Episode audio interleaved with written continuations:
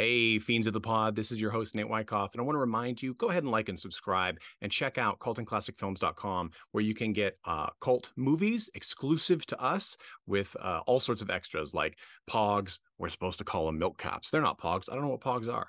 Autographed posters, slipcovers, all sorts of neat things. You can also subscribe to have them delivered to your door every month at a discount. That is cultandclassicfilms.com.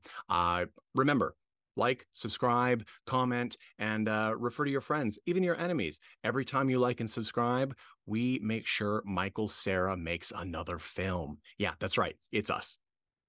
Enjoy. Welcome to and Classic. Welcome to another episode of Cult and Classic. I am your host, as always, Nate Wyckoff, comedian and writer for Horror News Network. With me today, we have Tad Mastroianni. Hey, Tad. Howdy. We have, we have Jeff Tucker. Hey, what's up? My head is normal. Ah, we have uh, an awesome lineup for you today of Aliens Walk Among Us theme. Uh, first up, we have 1993's Coneheads, and then to follow that, we have the lesser known 1992's Bad Channels. So, uh, I think a lot of us have heard of Coneheads before, even if if you don't haven't seen it or if you're too young to have ever seen the individual shorts. Of course, it's uh, a film that is based off the characters created in a Saturday Night Live skit. Dan Aykroyd and Jane Curtin as an alien couple who have giant cone-shaped heads.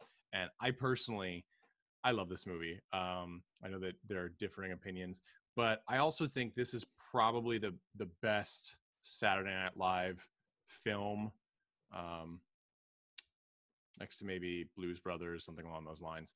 Uh, but again, the competition is not necessarily that stiff mm. on that mm. front. Um, I was going to say, is that much of an accolade? just as a as a summary of the film, so um, Beldar uh, is played by Dan Aykroyd, the the uh, father of the family, and he and his wife, played by Jane Curtin, and her name is uh, Prymaat they crash land on Earth. They're supposed to take it over, but instead they crash land and they end up having to assimilate because their colleagues won't come and get them for uh, a long time. And they end up uh, having a child who is, of course, alien but raised on Earth. Um, and uh, yeah, I, think that pretty much. It, so here's the thing here's what I love about this movie right off the bat. I love the fact that this movie uses something so ridiculous as big cone-headed aliens to talk about um, social inequality and racism and uh, uh, illegal aliens.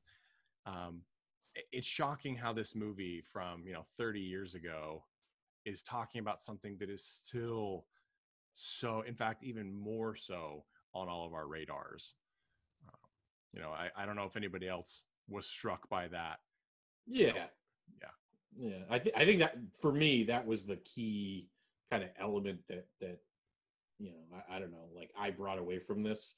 Um, and and I think that there's like a lot of these types of like films and movies where you watch them and you're like, you know, oh wow, that's you know, you know, they they must have had a time machine to know what was going on, you know, today.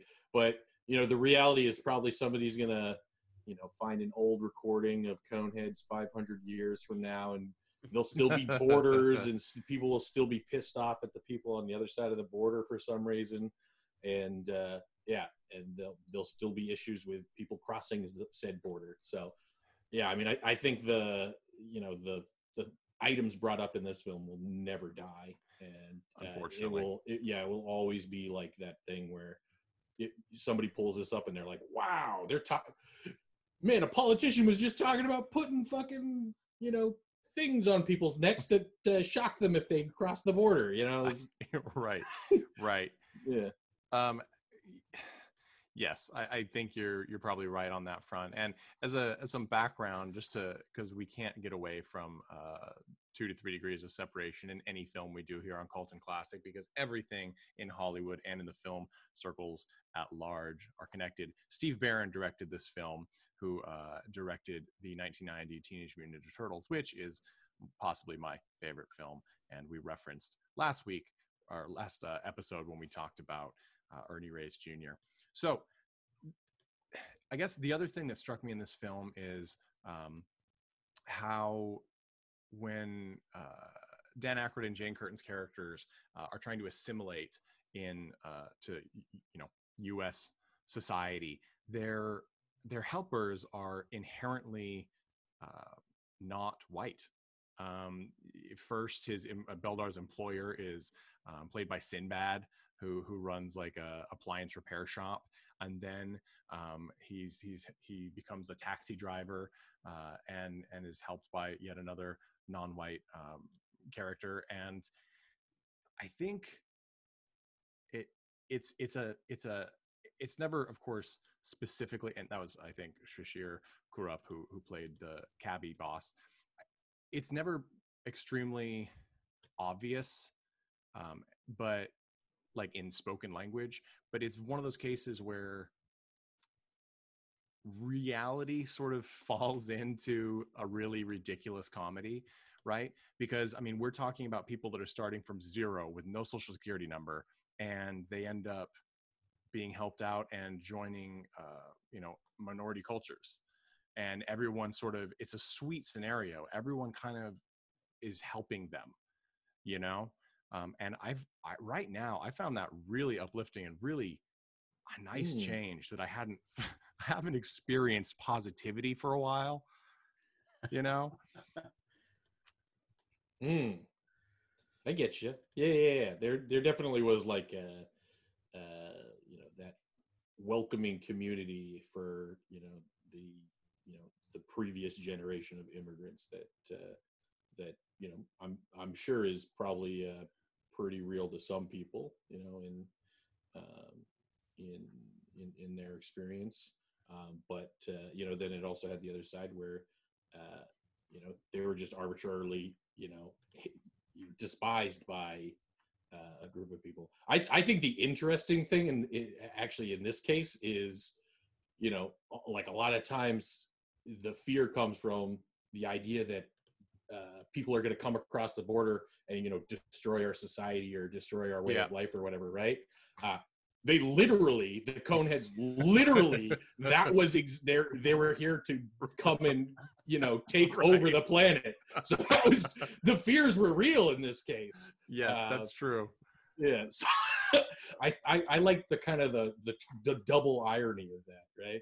That is hilarious. I it, yes that's true um and and of course in in just like so many things it's ends up being that they fall in love with with our imperfect setup um and of course later in the in the film we get to see their imperfect planet setup um but just kind of to to illustrate this idea of um you know people helping them out in the minority situation and sort of characters who are are from immigrants or immigrants themselves, sort of summarizing the culture that that Beldar is, is stepping into. Let's just listen to this bit with uh, Dan Aykroyd and Sinbad as they're driving in a car. Belda, if you're gonna live and have kids, you're gonna have to get yourself together. Buy yourself a car, maybe get a hat for that head.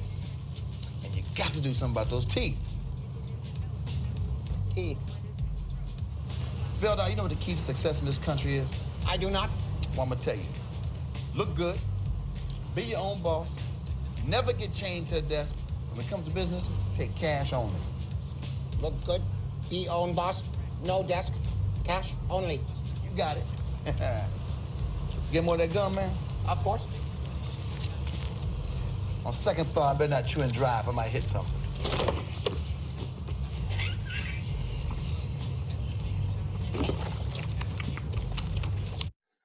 And what, you hear there at the end of that clip is some physical comedy by Dan Aykroyd because the gum he's chewing is, of course, a bright red condom, and and it's it's that's brought back up later. It's not the first time. It's probably been made a joke, and it's not the last time, but it is still funny to me. And here's one of the things that I think makes the film successful. And we'll get to Tad. I know you actually don't like this film, so we'll talk to you about this, but. Dan Aykroyd and Jane Curtin commit 120% to these characters. There is there is no satire in their characters. There is no like really they play it 100% as if they are Mhm. these robotic speaking, very odd characters, very intense faces. And in the beginning, before they acclimate, you know, before Sinbad gets into his device, they walk directly up and are like a, a centimeter from people's faces when they're talking. Um, and and the teeth that he mentioned, they have sharp, multiple rows of teeth. Uh, and there's this great. I mean, one thing that anyone who hasn't seen this film will be shocked by is the amount of um, comedy legendary in this film. I mean, it's not just the fact that it's an SNL film; it's that there are true legends of comedy every second in this movie. Like when he goes, Beldar goes to get his teeth capped. Um, it's Jon Lovitz is the dentist, and that's one of my favorite scenes because there's this awesome um, practical special effect, which there's a lot of great special effects in this film, which I think people forget. I know I certainly kind of forgot about it after years of not having seen it, where Beldar is like open wide and his mouth opens all the way down like into his shoulders and it's just this gaping maw with multiple teeth and i love that jon lovitz as the dentist he has this he, he's got this surprised look but he's not shocked and he's just like well all right let's do this you know Let's puts get to work.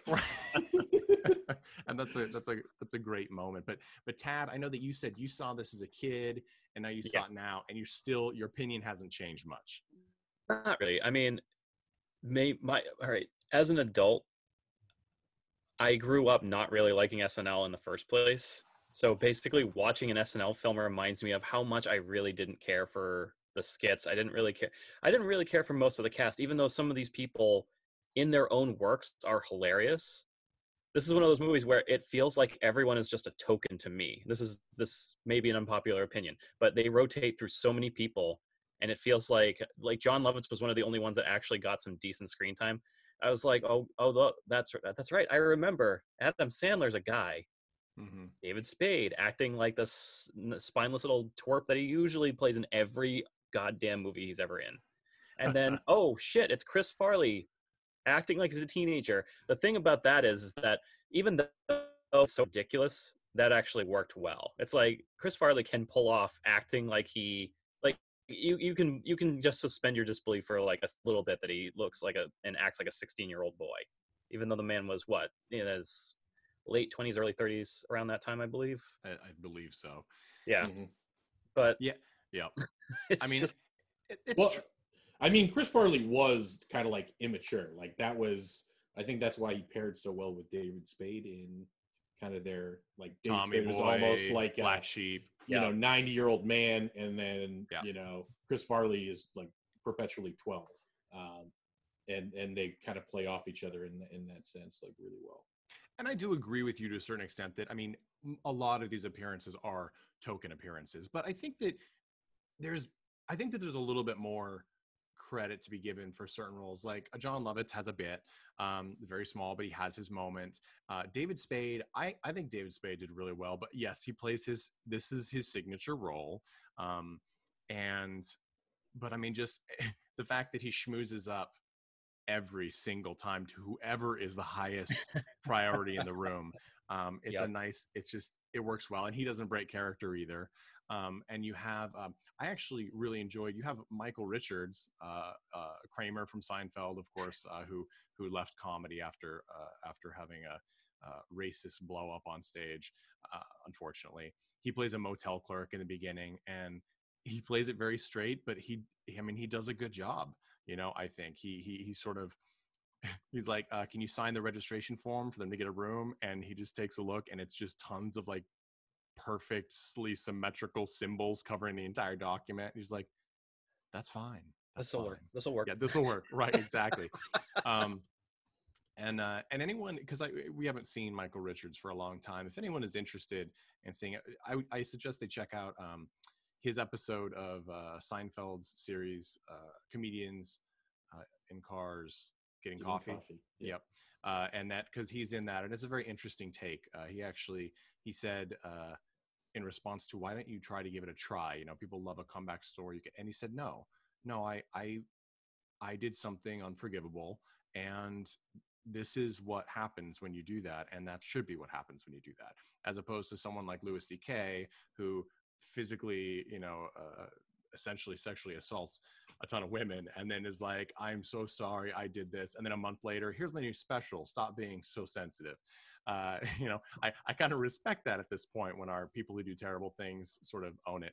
But, you know, back to the film, it's not just, you know, these people who have these parts that I think are kind of meaningful, like Michael Richards and, um, and and Jon Lovitz. Uh, you also have people who don't necessarily have those big roles, like Adam Sandler. He has a scene. It's not necessarily a comedic scene. He plays like kind of a gangstery character who's giving Beldar his his fake passport and social security and all that jazz. Um, you have Eddie Griffin. Uh, you have uh, you know Sinbad does have a, a larger part. Um, but then you have Drew Carey. He's this is his first film debut, and he's just a taxi passenger at one point. Like really, there's there isn't a reason to have them in there except as sort of a token. Look, um, I get it. I don't know if you caught uh, Parker Posey is also in this um, very briefly. Uh, I believe she's she's one of the daughter Connie's friends. Uh, I was wondering. I was trying to look. I was. I saw the credits. I'm like, oh fuck, Parker Posey was here. Where? Which one was Uh, she? Ellen DeGeneres. I, I think this might actually be her film debut. She's in. Um, a, she's barely even on screen. You hear her voice more than you see her as a swim coach uh, in one scene. So it's like, I mean, really, every single little role is filled with somebody from comedy, and and I do think that that is is fascinating, um, especially for those of us who haven't seen some of these people in a while. Um, uh, also, uh, Dan Aykroyd has a lot of family members here in this film. Um, he has uh, Peter Aykroyd. Uh, his, uh, I don't, I don't. To be honest, I'm, I'm going to be terribly honest. I don't actually know his affiliation, um, but he is related. I think maybe it's his, his brother, but it could be anybody. I'm totally off on that front. Um, also, uh, his little girl. Uh, it's, it's, it's, I believe his niece, um, Danielle Aykroyd. The story is, is that she plays the three-year-old uh, Connie um, in the the alien daughter in a flashback and apparently the story is, is she saw the she went to the taping of a bit and she saw the heads and she really liked the cone heads and so they cast her in it so she could get a cone head made and so she could have her own cone and that was super cute i love that kind of story um, it's just a nice you know it's a nice nepotism you know oftentimes we get crappy nepotism Benign. Yes, exactly. No Yeah. one's getting hurt. Um, also, It's a feel good movie. yes, um, a shout out too to Lisa Jane Persky, who plays she plays Lisa Farber. She played uh, that that their kindly neighbor once they sort of made it to the middle class.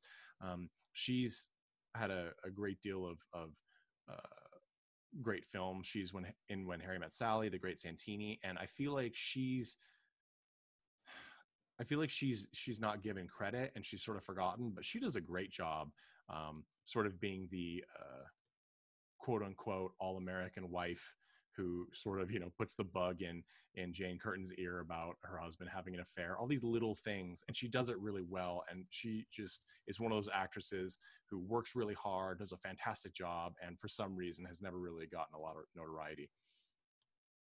I noticed that I couldn't really find much on her, like what she had, what else she'd done. Apparently, it, her photography is uh, more of her career than than uh, film ever was. Yep, and she's still and and you know she's in circles because she's still done some of these huge movies.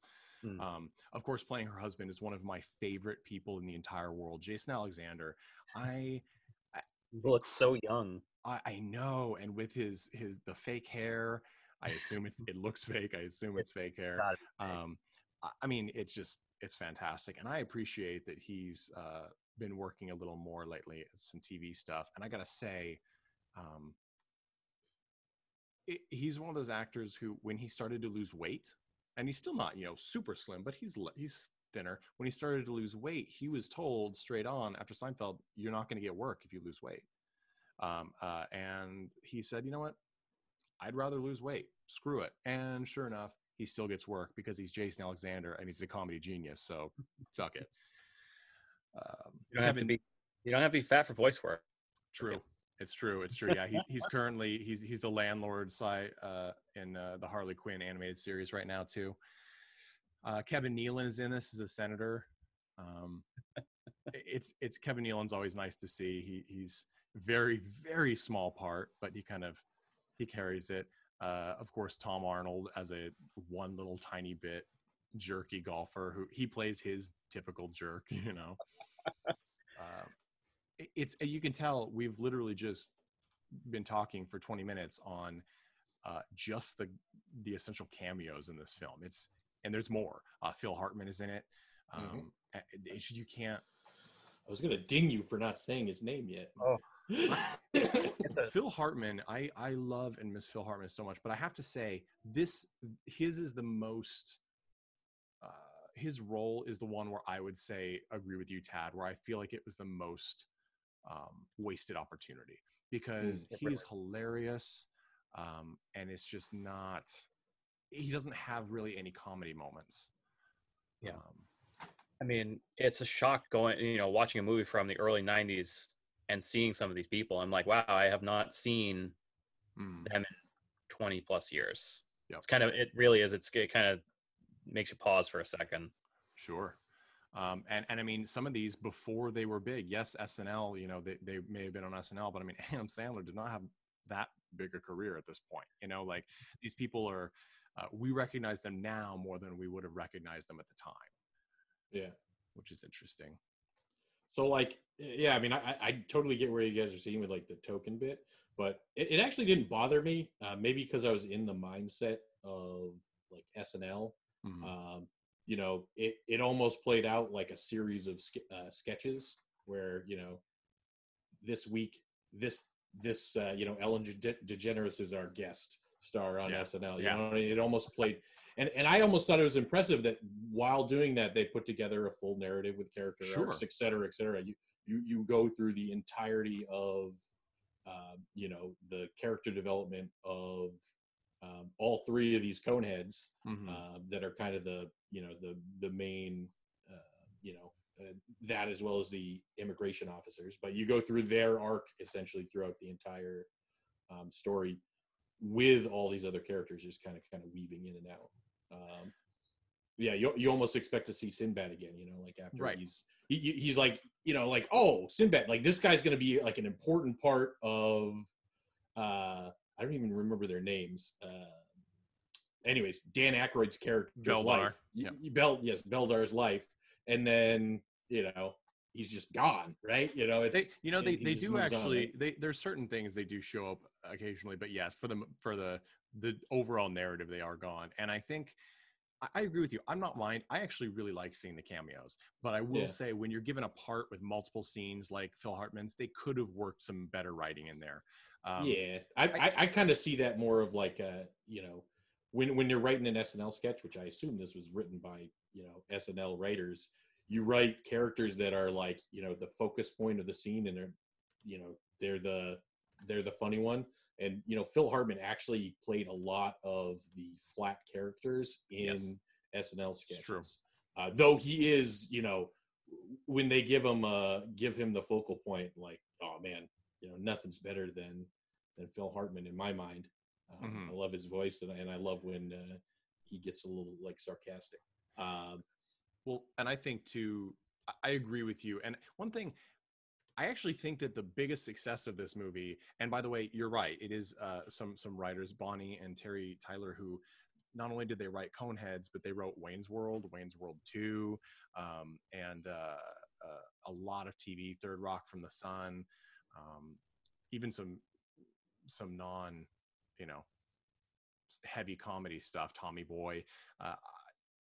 It feels like a full narrative. I didn't feel this isn't Super Troopers. It's not a bunch of sketches chucked together with a huge Yeah. amount of ad lib. It is a true film um, Yeah. with a beginning and end. And there's there's lots of there's lots of bits that where they sort of captured to me the best part of a successful SNL skit. And I'm going to be honest, I don't like SNL anymore. I liked it in the the Belushi days, you know, like watching reruns with my parents because you know, even and that's even before, you know, kind of before this. But the Dan Aykroyd era, Jane Curtin, um, Michael Richard, th- this is really like the last golden age. And now you have stuff where I feel like people get successful and they leave SNL to be better at their job elsewhere, like um, uh, you know, in stand-up comedy or anything like that, uh, or or Pete Davidson moving on to to more uh, less comedic roles. Things like that happen. Um, but the stuff that they keep from SNL that's successful are the bits where they really double down on the sort of absurdity in the midst of reality because SNL skits usually have that like you said the straight character often the guest and then the the complete insane scenario that they're handling at that time with the other characters. And This is one of those cases. Uh, Jane Curtin is making breakfast um, for for her family of aliens here.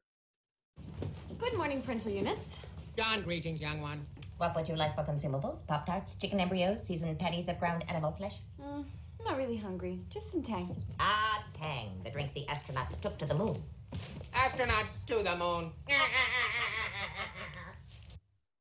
I, I love their laugh and their weird sounds. I mean, there's and when they make fun of our culture, it's also pretty funny to me.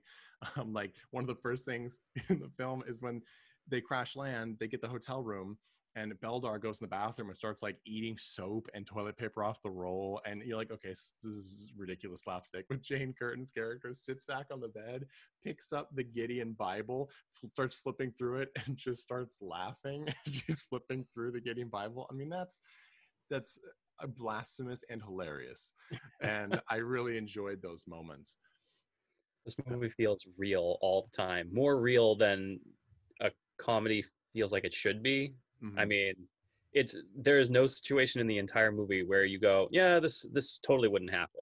Like they just they did that good of a job where it's just like it just in fact nobody panics about the fact that there someone at some point would have been like, you know what, these are clearly not humans, but everyone kind of just rolls with it and they're just like, eh, they're not human, whatever.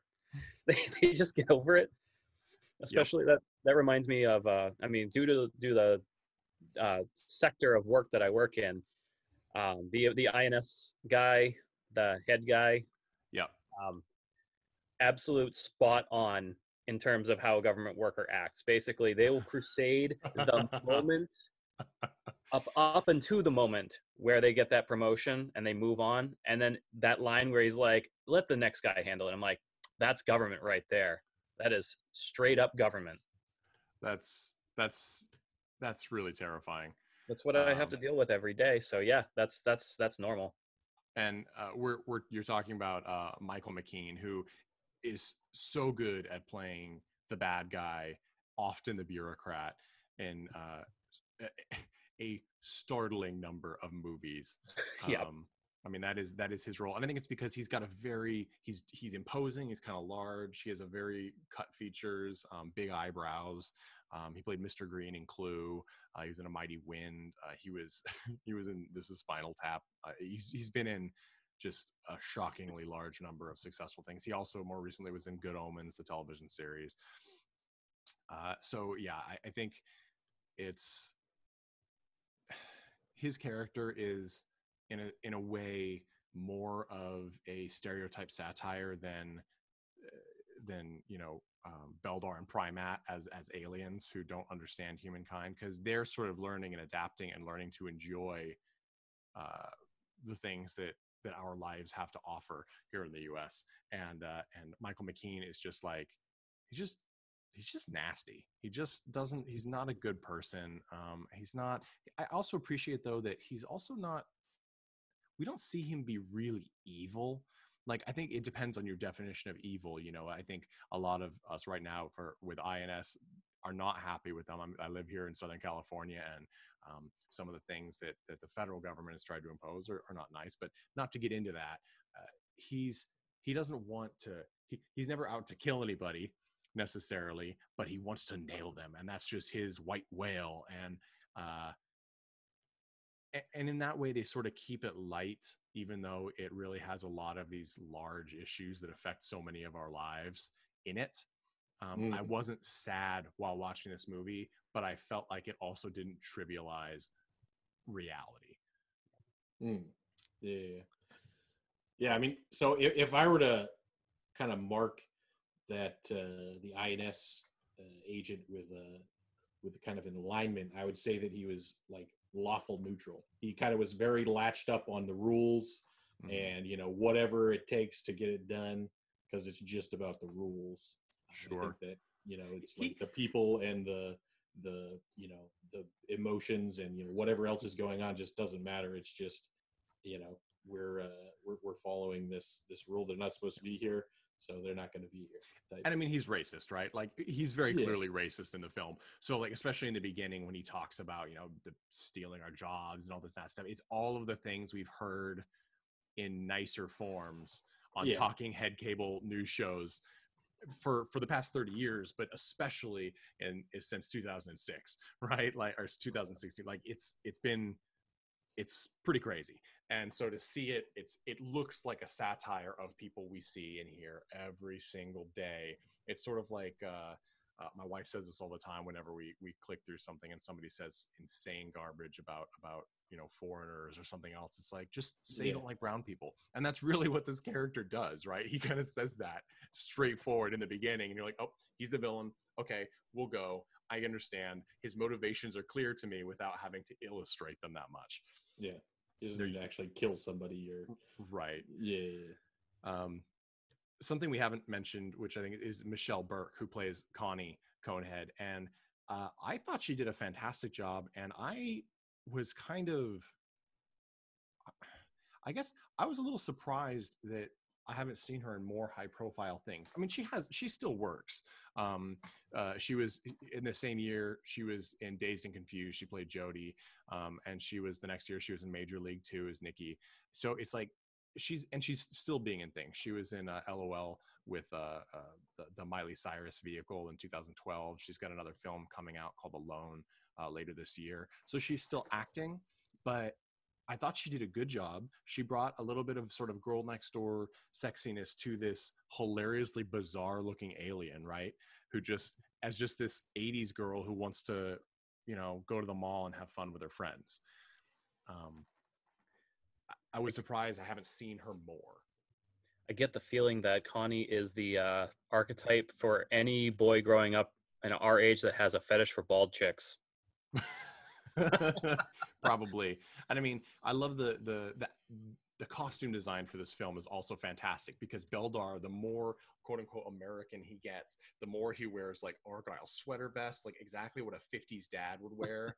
like he wears all of those things when he's golfing. He wears like the next step up from something that's realistic but funny to ridiculous and funny. Um, and Connie wears just like really great wearable 90s fashion. Lots of denim, denim jackets, acid wash, you know, uh, a, a white, you know, sheer tank, like just, you know, dangly earrings, just very 1990s Saved by the Bell, you know, before everything went terribly wrong with Buffy the Vampire Slayer fashion. You know what I mean? Like it really Wait, is worked. is, this, is this where you delineate the fashion line, Buffy? I do because if you watch Buffy the Vampire Slayer, my my wife is a devout lover of Buffy the Vampire Slayer. Worst costuming ever. I'll Uh, have to I'll have to revisit because I do love that series, but I uh, I never paid attention much to the wardrobes. it's it's it's something to behold. Now I'll say it's very Midwestern real. I will give it that. Um, but that is that is something else. See here.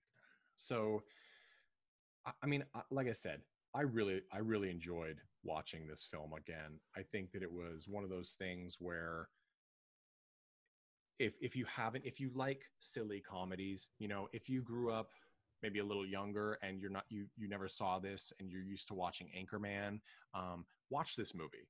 It's fun. You could watch it with all members of the family. It doesn't mean there's tame jokes, but it means that there's you know it's it's it's sort of one of the family films that I feel like we don't get very often anymore.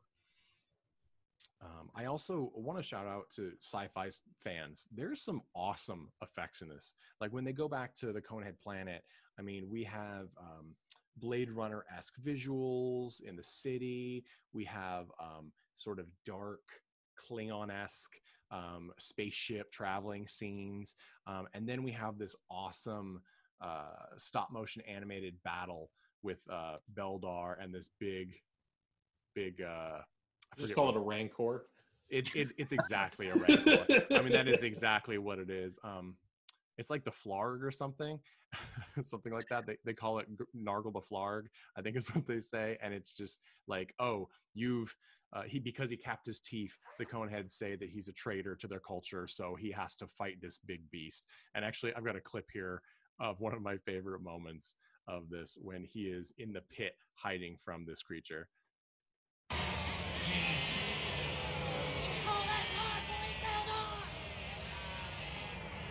Sometimes I feel I want to eh, eh, run away. I want get away from the It's a song. Big hit on Earth.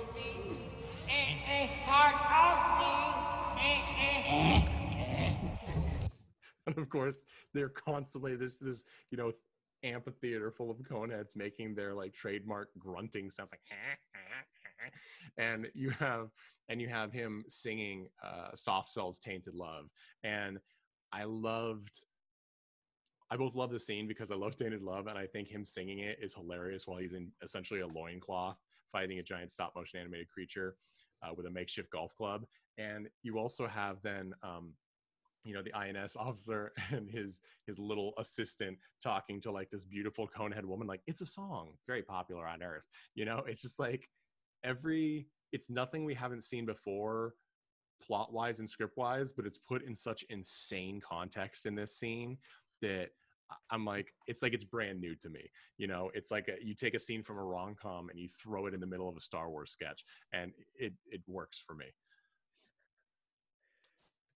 see. Okay, so to speak of Coneheads, we're gonna move on, but uh, we'll we'll go with Jeff. Who would you recommend this film to if you would recommend it?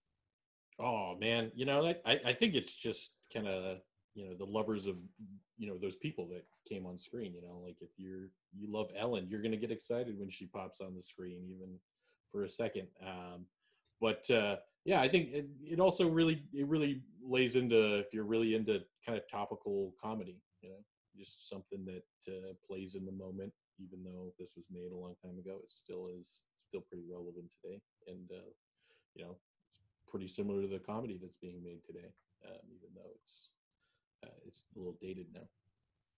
Yep. I so so Paul, it's sort of like watching an episode of The Simpsons from 20 years ago and then realizing that it you know predicted the rise of Trump or something. It's like you're like you're like Yeah. holy shit. Um, Yeah. yeah. I totally agree. Uh, Tad, would you recommend this movie and to who? Uh, well, I mean, I'll recommend it to people. There are people out there who like SNL. If you like SNL, by all means, watch the movie. You couldn't do any worse. I mean, also, I would uh, say if you are a fan of any David Spade movie, PCU, where he plays a twerp, definitely, he's he's on a t- top form For in twerp movie. fetishists, Yes, exactly.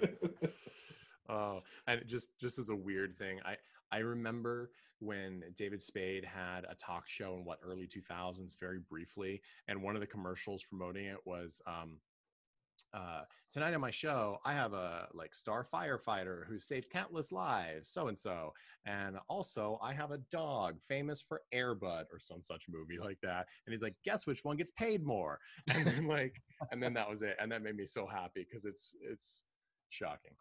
All right, so we're going to move on to the next movie here. But first, I want to say who I would recommend Coneheads to. I'd recommend Coneheads to anyone who wants a light, fun comedy that's not stupid, even though the humor is stupid.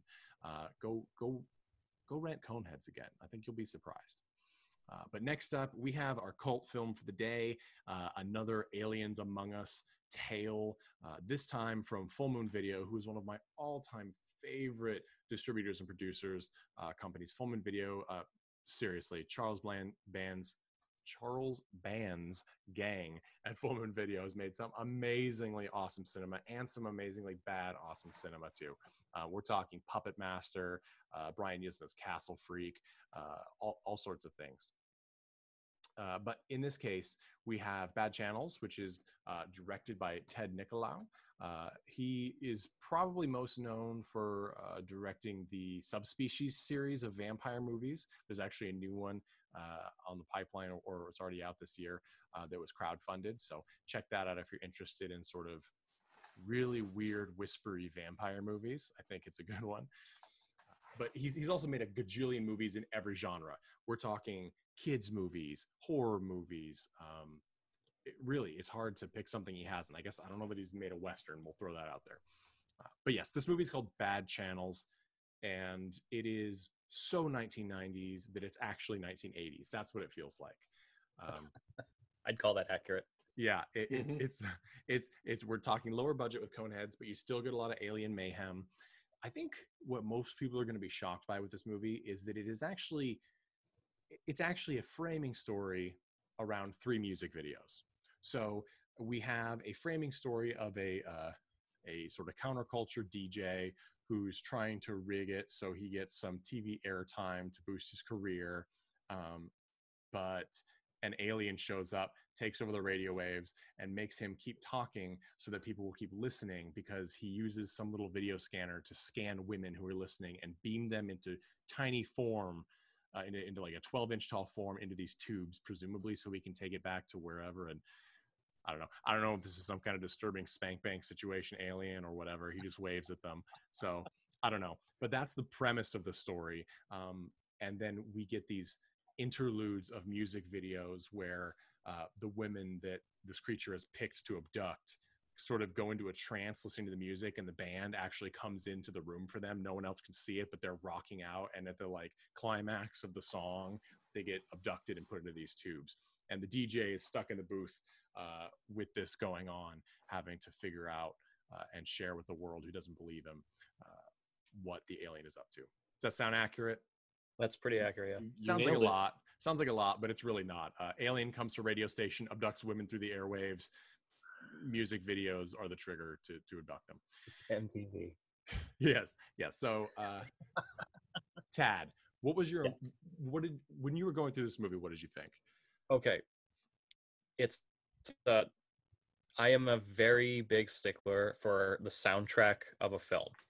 And this actually had one of the best soundtracks I'd ever heard because I am a huge fan of 80s hair metal and this was like uh this this was a hidden gem. I had no idea this movie existed and afterwards I was like shit, I need a copy of this too because the music in it was fantastic which the first thing i did after i watched this movie was run out and see on if i could get it on amazon music and lo and behold i could because it's blue oyster cult and it had to be on there somewhere blue oyster cult uh collaborating with dmt and uh Sykotik Sinfoney Yeah, yeah. So, so just to throw it out there, if anyone has, uh, if they're Blue Oyster Cult fans, there's two tracks on this that they wrote specifically for this, and then an entire, uh, it's not orchestral, but an entire score that they did. Uh, that's like I think 20 tracks somewhere around there.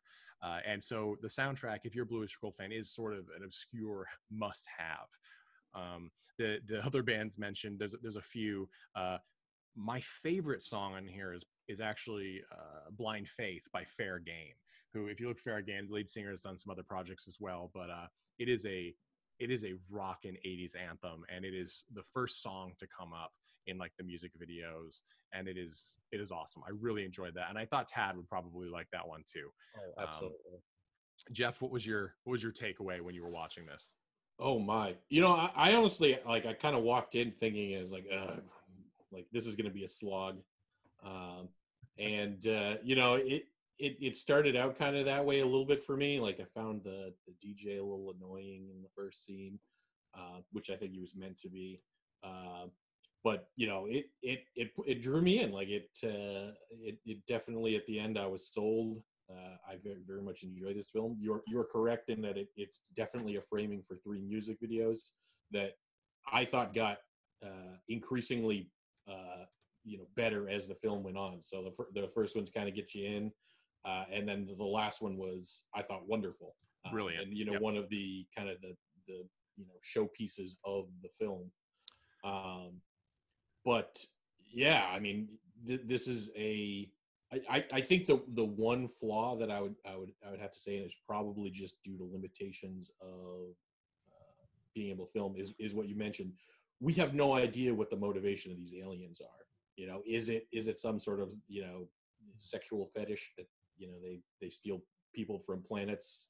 Uh, is it kind of Interstella Five Five Five where this is a, a girl band that they are kidnapping to then be entertainers in the you know intergalactic scene uh, which kind of would make sense right? The the musical interlude is like a audition you know to be in this girl band and then you know they don't get a chance to refuse um, you know entry. So you know i i think it's just today's audience is going to kind of expect that sort of um, you know depth to the story um, though it, for for me you know being able to use my imagination and, and supplant my own um, was almost refreshing um, in in kind of a way that I didn't expect because I generally like to have things on the screen just show me the you know tell me the story. I don't want to tell it myself, but in this case, it, it really worked for me. I like the the abstract element. I, I'm going to be honest. So what you're saying is it sounds like the lazy screenwriting actually gave you freedom to think more during the film. which I usually hate, but it just in this case it worked. Yeah. Well, and I, so to get an idea of what this framing story sort of the, the quality is, let's listen to the beginning um, where uh, the the DJ Dan O'Dare, uh, who is is played by Paul Hipp, who is actually I think a, a very competent actor. Uh, he's given a lot of monologuing in this film because he's essentially just talking to no one over the airwaves. Um, let's let's listen to it here. Yo, KGULAM turntable where the last polka recording on earth has been playing nonstop for 20 hours and 14 minutes. Ladies and gentlemen, you'll never hear another tuba horn on this frequency again. Here's my concern with this movie. It's not a concern, it's a criticism. Ad libbing is a very specific skill set. And if you don't know how to ad lib, I don't think it's worth doing. And I'm not saying that that Hipp doesn't do an okay job as Dan O'Dare. I think he does. I think he's probably the strongest actor in this film. But for me, a framing story that doesn't have super strong writing, that is I mean, an hour and a half long for three music videos, there needed to be more.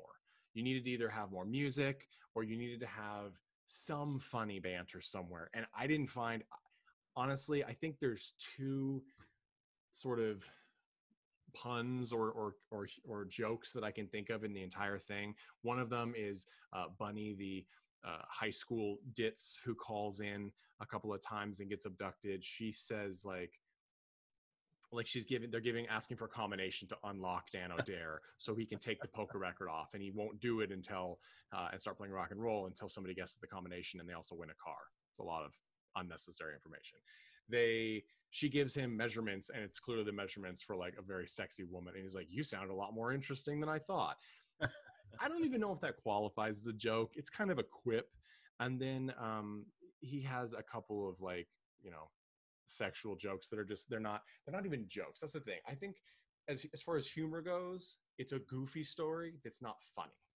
And to me i did find it a slog and i've also watched this movie several times so it might be that if you're not the kind of person to watch a movie multiple times anyway uh, you're not going to mind that as much. Mm. but i was sort of like okay dan O'Dare's still talking. And this isn't really to rip on uh, the the screenwriter of course charles band um, who runs full moon video this is uh, from an original idea by him and that's the case for a lot of their films. Um, but jackson barr uh, wrote this and he's written some other lots of other movies that are, are i think way better quality um, from full moon. For example he wrote uh, trancers 2 which was fun. He wrote uh, the 93 version of mandroid not the recent one. Um, but especially he wrote robot wars in 1993 also which I love that movie. That is a fantastic, little known sci fi mech warrior fantasy. Totally check that movie out. So he can do some good stuff. This is not his greatest work. Um, Ted Nicolaou, I think his, as a director, I love his atmosphere. I love the setup and the vibe he gives in his movies. He he's able to differentiate it between films, but it still feels like his kind of atmospheric movie. But pacing is not his strong suit. Uh, pacing has never been his strong suit. Anyone who is a fan of subspecies will know this. There's a lot of scenes that, yes, they go from A to B, but they kind of meander before they get there. Um, the music videos are fun, except, and I'm going to jump in here and critique that they get better. The second music video, that song is everything that is wrong with 90s and early 2000s music. Oh it is the worst. Like, uh, uh, oh, okay. I actually don't remember it, so I'm not going to Um, argue on this. It's the one that started off sounding like a Tool song. Yeah, it, it sound yes, it's um it's by DMT.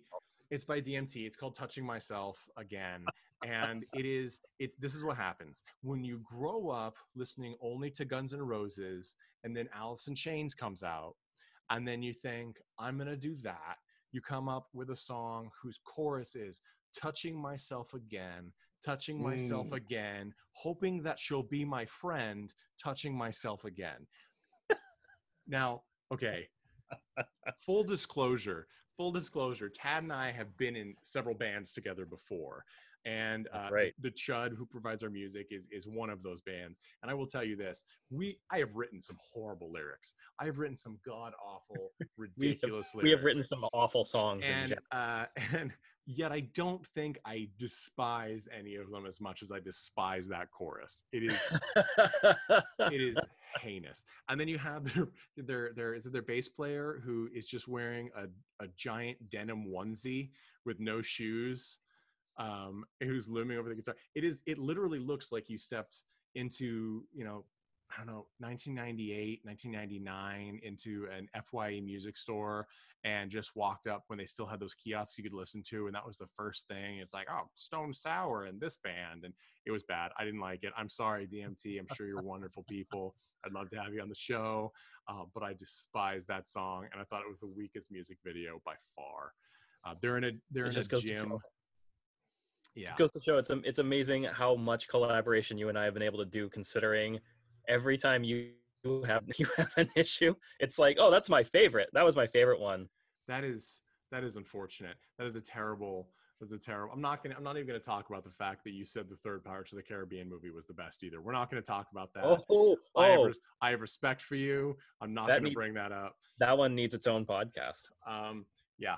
So, Can I be there to watch you two fight? but you can be. You can ref. Here's the thing. Like, I I think we can. Uh, probably- okay, you win then. It, you being Nate. it sounds it sounds like Jeff and I agree though that um probably the best song, the most fun was uh was and not only I mean I bought this soundtrack on vinyl. Okay, I have the soundtrack on vinyl. Uh, it's it's not just as a curiosity. I actually think it's pretty great. Of course, Blue Oyster Cult's fantastic. Um, I did really like uh, Fair Game song, but uh, Sykotik Sinfoney, and that's S Y K O T I K S I N F O N E Y, uh, just to be cute. That's these guys are fantastic, and they do the third music video, and there's also do the main credit song. And let's just listen to a piece of this song here. The song uh, is is in the video. It's called Manic Depresso.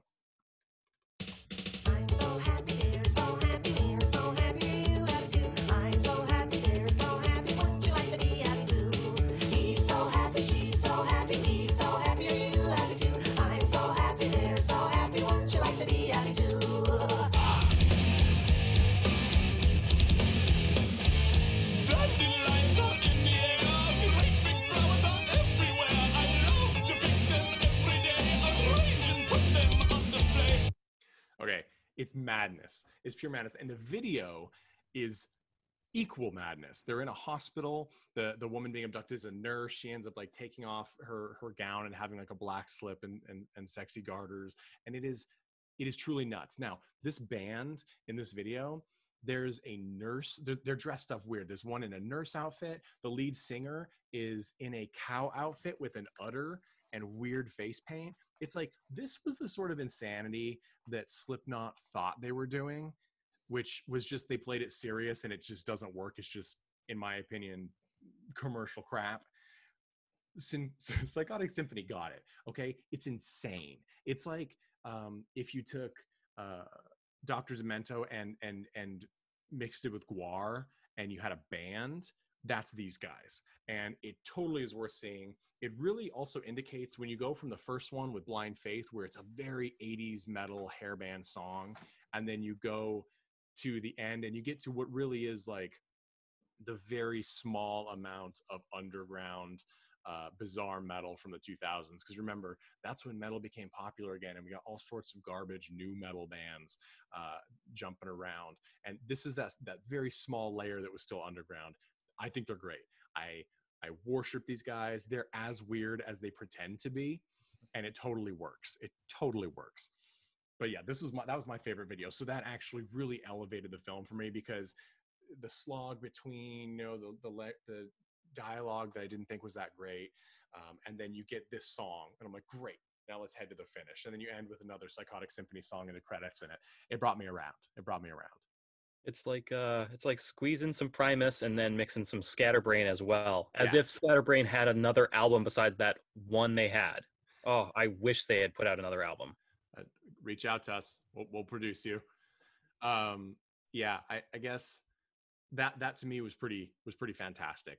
Um, Mm. I do again. I just to return to the fact that I think it's weird though to have this film that's essentially a framing story, and you only have three videos. Um, Yeah. It- because it's an hour and a half. That's those three videos are like they're less than ten minutes a piece. So it could have been ten girls in the cubes at the end, right? right exactly and you have um and you just didn't have it the other i mean a lot of the movie i think part of the reason why it sort of chugs for me a little bit is a lot of it is just paul hipp's dan o'dare character monologuing into a microphone saying essentially the same thing over and over again which is people listen to me. This is real. It's terrible. Now i'm going to describe what he's doing. I don't need you to describe what he's doing. I know they're listening but i'm watching okay? I Mm. don't need the blow by blow.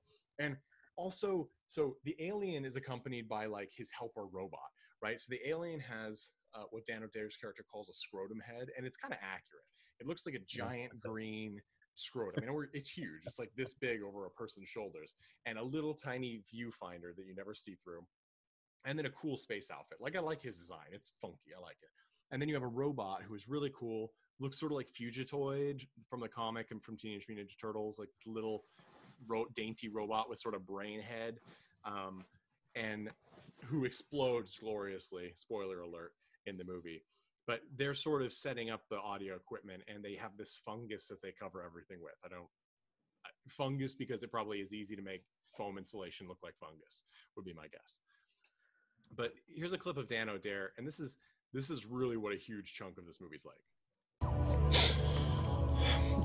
A little while ago, Corky fought with the aliens trying to rescue a 12 inch girl from a, a glass bubble. He recognized her as a waitress from a local truck stop. Corky Bradford tried to save that girl. The aliens killed him. that's what we get and i cut it there because there's like two more minutes of it of that one little bit and it's sort of like i guess it's just it's just not necessary it's just time filler and i feel like a lot of the movie is a time filler Oh, Um, yeah. And so that was my biggest complaint with this one uh the effects are okay um, you get some good direct-to-video effects with the the alien and the creature. And if you have a good creature in it, I'm going to give you a pass because that's the hardest part. Everything else is sort of phoned in. There's a lot of green spray insulation. There's a lot of um. There's a couple of scenes of like fungus that some guy gets infected with at the hospital that reacts to the radio music and it like thrives around like weird little penile heads. And that that works. I mean, we've all seen it before, but it's not bad. Um, I don't know if you guys if you guys bought the effects. Um, I, I thought like the that scene ended up being like a little confusing. It was uh, probably because of production. Uh, Hmm. you know the the you know the ordering of events and like you know it it felt a little um, uh, it would lacked cohesion throughout the scene. Um, it uh, you know from from moment to moment you like I had to rewind a couple times. I was like, what what the what happened? What just happened there? like and it was like oh they never actually showed what happened so i have to just Right. like us make an assumption as to to the the, the scenario uh you know and this character is you know somehow super good with these you know like hentai uh, dildos um like instantly Uh, you know i mean yeah the film is you know li- like you said maybe missing like 50 like you know script elements um and for some reason i guess when i was watching it i was filling them in myself and that Mhm. that was entertaining for me Sure. um and I, I think the only thing that that it really needed was like at the end to like maybe have like a scene or two that kind of just brought those all of those questions Mhm. like to for you know because like i have my opinions on how this happened. It was like oh there was like some sort of brilliant plot to keep this guy talking because like they knew he was going to keep talking if they kind of ignored him and like let him go. Like he couldn't stop talking. It was like cycle like you know part of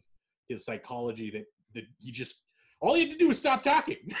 And there's a scene where it basically was like oh if i stop talking all of the problems will go away. And he keeps fucking talking. He just keeps talking. So it's like Yeah. they picked the perfect guy who has like this weird you know inability to shut up. Mhm. and you know they they have this kind of a machiavellian plot to to to steal these women but then it just it never they never conclude it you know and it's Right. like it could have ended with you know a scene of of the one woman that they did kid like end up kidnapping uh Mhm. you know singing in front of like a bunch of aliens you know and it's like Yeah. oh okay that now i understand why they're doing this at least You're really stuck on this Interstella 555, which in i am that's how it that's that that was the movie i watched by the way you- in case you- In case you guys don't know what that is, it is an anim- an anime film that's created around uh, an amazing Daft Punk album. So it's actually, I believe it's out of print and kind of hard to find, but you can watch it online, or you know, I highly recommend you buy the film somehow. Uh, it is an awesome film, so uh, it'd be a good pair for this one. But yeah, I I, I agree with you. Um, I think that sort of what you're saying with the it, it's clearly not supposed to be taken seriously and Mhm. because it's that it's like it feels like a late night monster flick fair and it works and i enjoyed the, the weird music interludes because it is unusual to hear music take the center stage as opposed to just the background Yeah. so so yeah i think jeff you were saying that the the video itself also is like the audio right like it took center stage and sort of took over the picture yeah and that was- Absolutely. Yeah, that that was like, you know, that was like the charismatic lead of the film was Yeah. was the, the vinyl music video. Yeah, yeah. I totally agree with you on that front. Um, I think one of the things that was irritating to me is the female co-star lead uh, or co-lead. She, the one, she's the um, the news reporter who's sent to interview Dan O'Dare, and then she finds out that it was all a, a marketing stunt that she put together. And it's uh, it's the actress is Martha Quinn. Her character's name is Lisa Cummings. Now, so she's been in some awesome bad movies, by the way. Um, she's in uh, uh, she she acts. She was in the Weird Al show. Um, I don't know if anybody remembers that from the from the late '90s. Um, she was in uh, Chopper Chicks in Zombie Town, very well known in the cult circles. Um, Eddie and the Cruisers 2, Eddie Lives, which is a weird film if you ever watched the first one. It's like, just kidding, he's not dead. So she's done some some stuff. I don't think she's a bad actress, but her character is completely motivationless. She's angry at Dan O'Dare, and I- don't really know why 100%. Like, it sounds like she has a crappy job and a crappy boss anyway. And so when he's like, Yes, I set this up so you'd come interview me, she's like, Yeah, like you're beneath me. And I'm like, You're you're in the middle of nowhere for a nowhere news channel. Why are you so angry? Did anybody else pick up on that? Like the unmotivated it- anger? It was an awkward scene for sure. I didn't understand her character, um, and I don't know if it was just because, like, the writer had like written like three pages of script that then they're like, ah, we're not going to shoot that. I, I, I don't know what it was, but like she she didn't yeah she didn't make any sense. Like uh, Yeah, and it's almost like we're supposed to like it's like we were given the trope of like uh bad boy, good girl, good girl's like no bad boy, you're not for me because you're not good. And then at the end, like, oh, it all comes around. Like it's that's the trope, right? And it's like we're supposed to just assume that, but it's sort of like when you miss key components of the trope to make it make sense when you actually think about it, you're like, wait, what the fuck is happening? Um, and I think that's what happened here because that's how we start the movie. Is she's like, "Get out of here, Dan O'Dare, you're a loser," and then like at the end, he comes out and sh- they embrace and have a passionate kiss, and you're like, "Oh, "What? Are you guys in love somehow? What happened? Like, you, you guys haven't spent any more time together. He's been locked in a booth talking to no one on a radio, and she's been, I don't know, hulking a camera around herself, filming people in the hospital. Like, you're like, what? Where did this romance blossom? Well, I mean, that's part of the trope, right? Like all of a sudden we have feelings for each other. Why? I don't know. you saved me, you know, from a, a bubble. Yay! and and also you now own me. right, right. You're like no, you're still kind of a sleazebag who lost his job for having he lost his job right at the beginning for having sex on the air with an officer, a police officer or something. And uh, and then he got hired by this polka station that realized they could broadcast nationwide over channel six six six. So they, which by the way, I'm actually disappointed that it wasn't some sort of supernatural. Um, I was certain that was movie. where it was going. Yeah. right because because you have a setup like that like i expect satan to take over the airwaves and for metal you could have had the most badass metal like i would like to do a version of this movie where it is like a supernatural demonic presence that's uh, that's great It was a bait and switch. They're like, hey, you're gonna get demons. Oh. then it, oh, it's aliens. we only had blue and green spray paint not red and yellow spray paint so Yeah. you're Hey, out of luck got to work with what you got. right Let me let me let me again. Let me let me let me talk a little bit about this actress or this character more specifically because Nate, I am I'm still unsure. Three episodes in, if uh, your choices are based on your severe love for Ninja Turtles, or where it's my bias towards Ninja Turtles, because obviously this is one of those movies that it feels because of because of the of the as you could as I would put it the Hollywood incest. A lot of these themes seem to kind of mush together. Plus, you know, a lot of people work on the same stuff. I got a real big April O'Neil vibe from that actress, Uh, and for a while I was like, was she in April? There were three different Aprils. Was she one of them? Did she do the voice for April? she was not but She was not. i can see the vibe yeah yeah, so bear with me. It is- this is going to be just like with Ultimate Fight. This felt like another Ninja Turtles side story, except the turtles never showed up. April's pissed off because what's his name, her boss, sent her down some bullshit story once again. She's all mad about it. And then this all happens, and instead of the turtles actually showing up, this dude has to do it himself. And Vernon already ran off like five minutes into the movie. Vernon was just like, "Oh, peace out, I'm out." I, I think I think the closest I'd see to that is that the alien looks like one of the '90s Ninja Turtle toys would have happened, like the bulbous, Exactly. over accentuated. I'd buy that. Yeah, Mm. that's that's that's really the only that's that's that's really it. Like the only thing that was missing was a sewer. Like there was no sewer scene. And a plot. And a, since when did Ninja Turtles need a plot? Bad guy. Blasphemy. Blasphemy. All right. You were gonna say something, Jeff. Uh, yeah, I was just saying. I think uh, Tad's working a little hard to make the CCU the uh, cult in classic universe. And- I mean, if it becomes a general theme, you know, that, that'll be fun. But uh, I think it's a bit of a stretch here. I, I think it's a stretch as well. I, I would love it to It's work, but I think it's a stretch. Come on, you think I wasn't stretching with Ultimate Fight. Come on. No, I man, I'm, think that, you were. was. yeah, I, that was I right think on. that was that was Ninja Turtles, you know, 1.5. There's, I, I think we've Yeah. established that. Um, You're welcome, listeners. so the the actress, yeah, and and again, like I, she she's been in some some good stuff otherwise, so I'm sure she's great. But and this is a hit below the belt, but it's hard when your co-star women that get abducted by the alien are like all like 80s and 90s video vixens for heavy metal films where they're like they're beautiful, they're tall, they're blonde, or they're bouncy, and then the alien takes her, and you're like, I'm sorry, you're you're not you're not ugly, but you're not beautiful. Like, and One of I'm I'm talking I, does not look like the other things. yeah, yeah. well, I mean, she didn't act like the other. The other ones were, you know, a little Well, bit. right. And so I'm like, I'm like, Alien, why did you go and what is it? What is the town called? Pahuda, right? It's like Pahuda, and you're like, Yeah. it's supposed to be a podunk town, and you're just like, um, did you just not want to sketch through any of those channels, or there are only five women in the entire county, and this is the top four?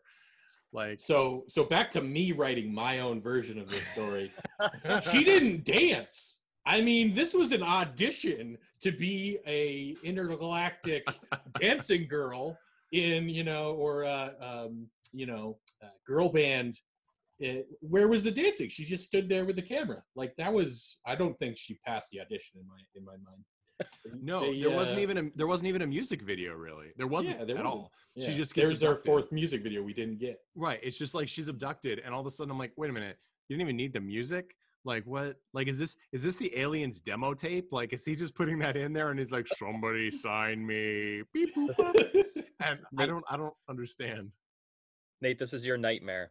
It tur- that we're gonna we're gonna do a little more research. It turns out there were 12 music videos, and they decided that uh, "Touching Myself Again" was in the top three, and they and they throw it in there. Yeah, I'm not I'm not surprised. It's it's and here's here's my problem. My my biggest problem besides the lyrics being bad for touching myself again is DMT in general, it sounds like there, there's no real strong musicality to it. It sounds like every like gibberish uh one set distortion like post prog rock hard rock like i just i'm like i'm like what is this is this is this alice in chains? Is it uh days of the new after they were no longer good? Like what what happened here? Like is this is this what inspired creed? Like i don't understand. Like there's no it's just grunge without any of the talent and satire you know? So i just i didn't like it at all. I, I'm again i'm sorry dmt i i don't want to lose you as listeners. Uh It amuses me that you hate this so much. Uh, but actually, I, I, honestly don't even really remember it very much, uh, except for the kind of creepy band guy kind of sneaking into the scene. Um, yeah but Yes. uh, yeah, based on your description and, and not my memory, it, it makes me think of uh, the like the AI bots writing songs. It's like it is uh, 100% by the numbers like oh Yeah, this is what like- kids in the 90s like oh kurt Yeah. cobain's dead so listen to this and i'm like no no i'm not gonna do that. Like i can still buy a nirvana patch and move on with my life. You're stuck listening to this garbage. And then and then what shocked me is that it was so like the music is so disparate. The three songs that they choose really are not thematically related at all. Like you could call them metal-ish. Um, I think Sykotik Sinfoney is definitely a form of metal, and of course, Blind Faith is certainly 80s metal. And then like, but then I, I just didn't get it in the middle. I'm like, this is something that would play on like the variety station in every town, everywhere on the top 40, and it would sell a bunch of copies, and then they would, you know, become three doors down. Like, there you go. You cracked the code, man. I, I know it's it's just not. I, I didn't dig it. Um, it's but that, that just could be me. I think Uh, uh, I think I think if you recall, we had a certain band member who before joining our band wrote a song called Riding the Dragon that was clearly about masturbation. Maybe he wrote it. Ma- Actually, no, he would be Who too was young. that? That was Dave. Oh, hi Dave. We're not going to mention his we're not going to mention his full name. Hi, Dave. Maybe we'll have you on the show someday, Dave. Um, I would totally be down for that. That'd be so, awesome. yeah, I, I guess I just don't like that middle song. And also, I think it's the weakest of the videos. As you said, it's in the school gymnasium. There's this weird side plot where this character, um, Bunny, who's one of the, you know, the, the, for lack of better words, airhead character girls who gets abducted. Um, she's played by Daryl Strauss, who uh, has has done some things as well. Um, she was in a 2002 video called Shades of Grey. I'm sure she's done more, but I haven't heard of it. But I liked her character. She's like a whiny, like, "Am I on the air?" Like kind of the Marilyn Monroe thing. But she's after school trying to learn her like cymbal solo or something with the band, and one of the bandmates is like, um, uh, I don't even know how you describe him. Like he's just this weird, like hair parted down the middle, Weasley kind of guy who I don't know if they're supposed to be a couple. He keeps leering at her, but then also scowling at her, and she looks at him, and he's playing tuba. And does anybody have any insight into that? I don't understand what that was. A throwaway joke that never went anywhere.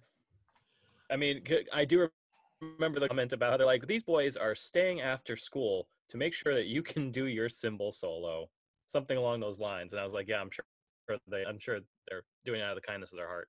yeah that that i mean that was that was it um and then and but in during the music video you know when she goes into the trance and the band shows up playing their and i mean here's why i say Axl Rose because he has the growly voice that is clearly you i mean we all wish we were Axl Rose in vocal terms right but like he also has like the uh the headband along his stringy hair and it's just not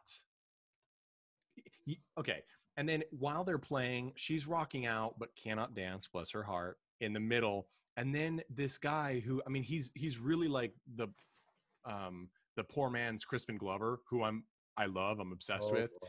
But like he's like lurching in, and I don't know. Like it's like, is he supposed to be gay and doesn't want to touch a girl? And I'm not saying all gay people don't want to touch a girl, but that was the stereotype that they were sort of playing, right? Like he's really like weird and sort of like awkward around her, and just eh, I I don't even I don't know that whole scene. I was just like, I understand why you don't remember it, Jeff, even though it was probably the longest friggin' I, video. I remember that part. Yeah. yeah, yeah, yeah, yeah, yeah. and and and at the end, and this is like it's like well, a callback. it was also repent. I mean, I do remember it was in a jib, and they were just like it was just a band playing. yeah, like because I all mean, the other ones, much else to it, right? all the other ones, they're not actually standing there playing the instruments, right? Like, Yeah, yeah, um, you know, Blind Faith is all of the women playing the instruments, like in a cr- crowded bar. Um, or a diner, and like she's the woman who's abducted is dancing on a table and stuff, and then like, and the lead singer's like screaming at like patrons at the at the diner table, so it made sense. Like this looks like an '80s, like you know, Yeah, it was like a metal concert in a diner. You know, It- yeah, this is a like Twisted Sister music video. Yeah. Yeah, yeah, and then and then you know Sykotik Sinfoney's final one is like like it's it's a madness like they're in the hospital and they're all dancing and there's each character's in a different room and it's just it's pure insanity and it feels like a music video for them but the middle one i'm like did i guess it does feel like a music video for them and it's just as trite and dull as as i i don't understand like they ran out of ideas and like oh we better put this one in the middle because the first one and the last one are stronger um there's a callback to that weird band guy and Bunny who's abducted because she's the only one that somehow they forget she's in the tube and don't unshrink her. I, I don't Yeah. understand how that happened, but she she's in the mastered the, hentai, you know, penises. Yeah. but uh, he he just missed one, and then you know they figured it out later.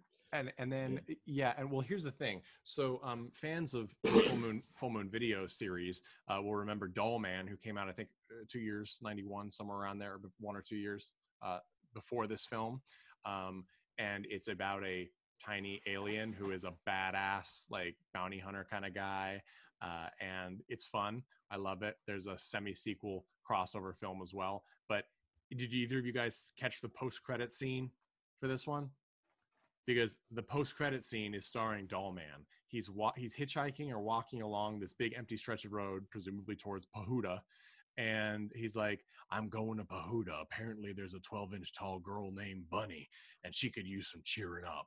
And and that's like, and it's like, Dollman, come see Dollman.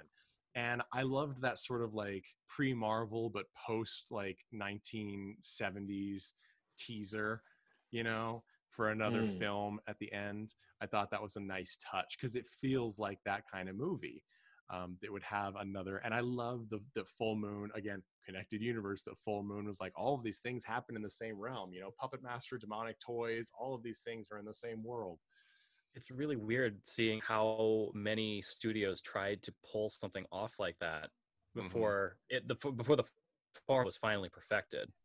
Well, and I mean, to be fair, like Full Moon Video has been doing it for for decades now, right? Because you have so like they they their films cost so little money overall that they Yeah. can they can make a million and do an entire crossover film. Like Demonic Toys did, you know, Demonic Toys versus Dollman or Dollman versus Demonic Toys. Like it's a full crossover film. You have Puppet Master versus Demonic Toys. You have um uh, lots of crossovers in the Evil Bong movies that that Charles Band has made. Like, so they they really when you don't have the freedom. I mean, you have the freedom of not like being responsible to a, a really large studio. I think that you can do stuff like that.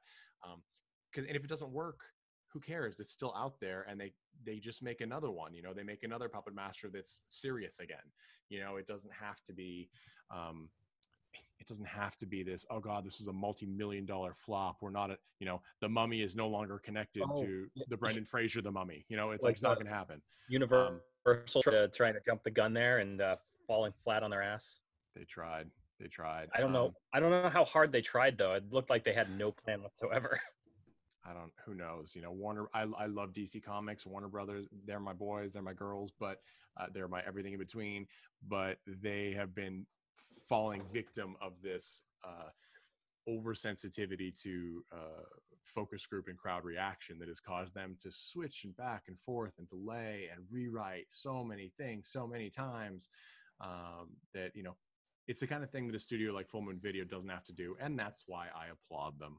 Yeah, this is this was one of those movies that kind of made me miss when you could make a movie like this, a stupid, pointless movie that was clearly a lot like th- they probably had a blast making Mhm. this movie, or at least I would have had a blast writing it. Coming up with these stupid ideas, we I mean we've done that before. It's like what's the stupidest idea we can come with and try and make an actual decent film out of it. Right. I miss this. They like you can't you can't get movies like this anymore because no one either has the money or they won't take the risk or someone did make it and you don't know about it because they can't market it. and and i mean that's it's true um to an extent although i will say um that uh you can see it if you go to full moon features yeah uh sponsor us so yeah I, I mean that's that's the thing you know you you get these uh, i remember donald farmer has a donald farmer connected universe um yeah and uh and and just i also want to put a plug out for um uh, the massive amount of full moon video films available uh, on full moon video streaming services including barbie and kendra save the tiger king. Yeah that's a thing that they actually made. Um, yeah. Yeah. So uh, tad who would you recommend this film to? This is uh this is people who either grew up with or just enjoyed Monster Vision and wanted to see one of the movies that just never made it into the rotation because this this was a this should have been a Monster Vision movie. joe bob Like, briggs would have yeah. wonderfully I should this film I should have seen this movie back before I was in high school, but uh oh well. Better late than never, right? So yeah, I'd recommend it to anyone who likes that, anyone who likes uh, uh not so obscure references to shitty 90s music as well. Awesome jeff what's your take Oh man, so you know both of these films, I feel like I would have hated when I was younger, um, and I think I did hate Coneheads when I was younger, um, because I think you have to bring a lot to both of these films to to, Mm. get, to to enjoy them. You gotta you know enjoy the you know, the current state of immigration, the love Coneheads. You know you have to uh, you have to basically write the story of Bad Channels as you're watching it uh, in your own imagination uh, to get there. So I- think, yeah, I think that's, you know, I think this is more for, uh, you know, an older crowd, somebody that can really, uh, you know, bring bring their own experiences into a film, um, something that uh, that that they can they can um, you know enjoy how it relates to to them and the world around them. I don't know. It sounds like we're gonna get a lot of uh, bad channels fan fiction out of Jeff in the near future. hey man, sure. if the people want it, I'll write it. uh, I I think both of you guys are right. I would recommend bad channels to people who miss that um, late night movie vibe, and uh, also people who just want to hear some some obscure music, and maybe one of those three songs you're really gonna love. And also, if you're a Blue Oyster Cult fan, you have to watch this movie. It's they did the soundtrack, so if you're and it, it does show the movie's actual soundtrack beyond the music videos is far head and shoulders above the quality of most of the film itself. So I think it really is it's it's worth seeing in that, um, and it's worth checking out the the record, which I think will be uh, more interesting to you after you've seen the film. Although I think it certainly stands on its own, except for touching myself again, which is, I, I would actually add to a point to that. So I, I watch uh, Tron Legacy just as like a music video. It's like eh, I just I just listen to it. Yeah, and then, Da- you know, Daft the- Punk soundtrack for that is phenomenal. Get the UK edition because it's got tracks that were not on the American release, which is ridiculous. But anyway. So I suppose watching Bad Channels for a similar reason would make Sure, sense. Yeah. sure. Yeah, it's not a bad background movie, and it might actually be a good background movie at like a party because there's weird stuff happening occasionally, and then you get these these rocking tracks. So I'd give that a I'd give that a shout. I'd give that a shot. Yeah. All right. Well, that is uh, it for this episode of Cult and Classic. As always, the audio clips that we use are used for review purposes. Uh, to play us out, we're gonna have some music by the Chud. Thank you so much to the chud and uh, remember you can follow them at facebook at facebook.com slash the chud band lastly uh, if you like this podcast make sure you review us on your favorite podcast platform and donate at cultandclassicpodcast.com this is nate wyckoff signing off for another episode of cult and classic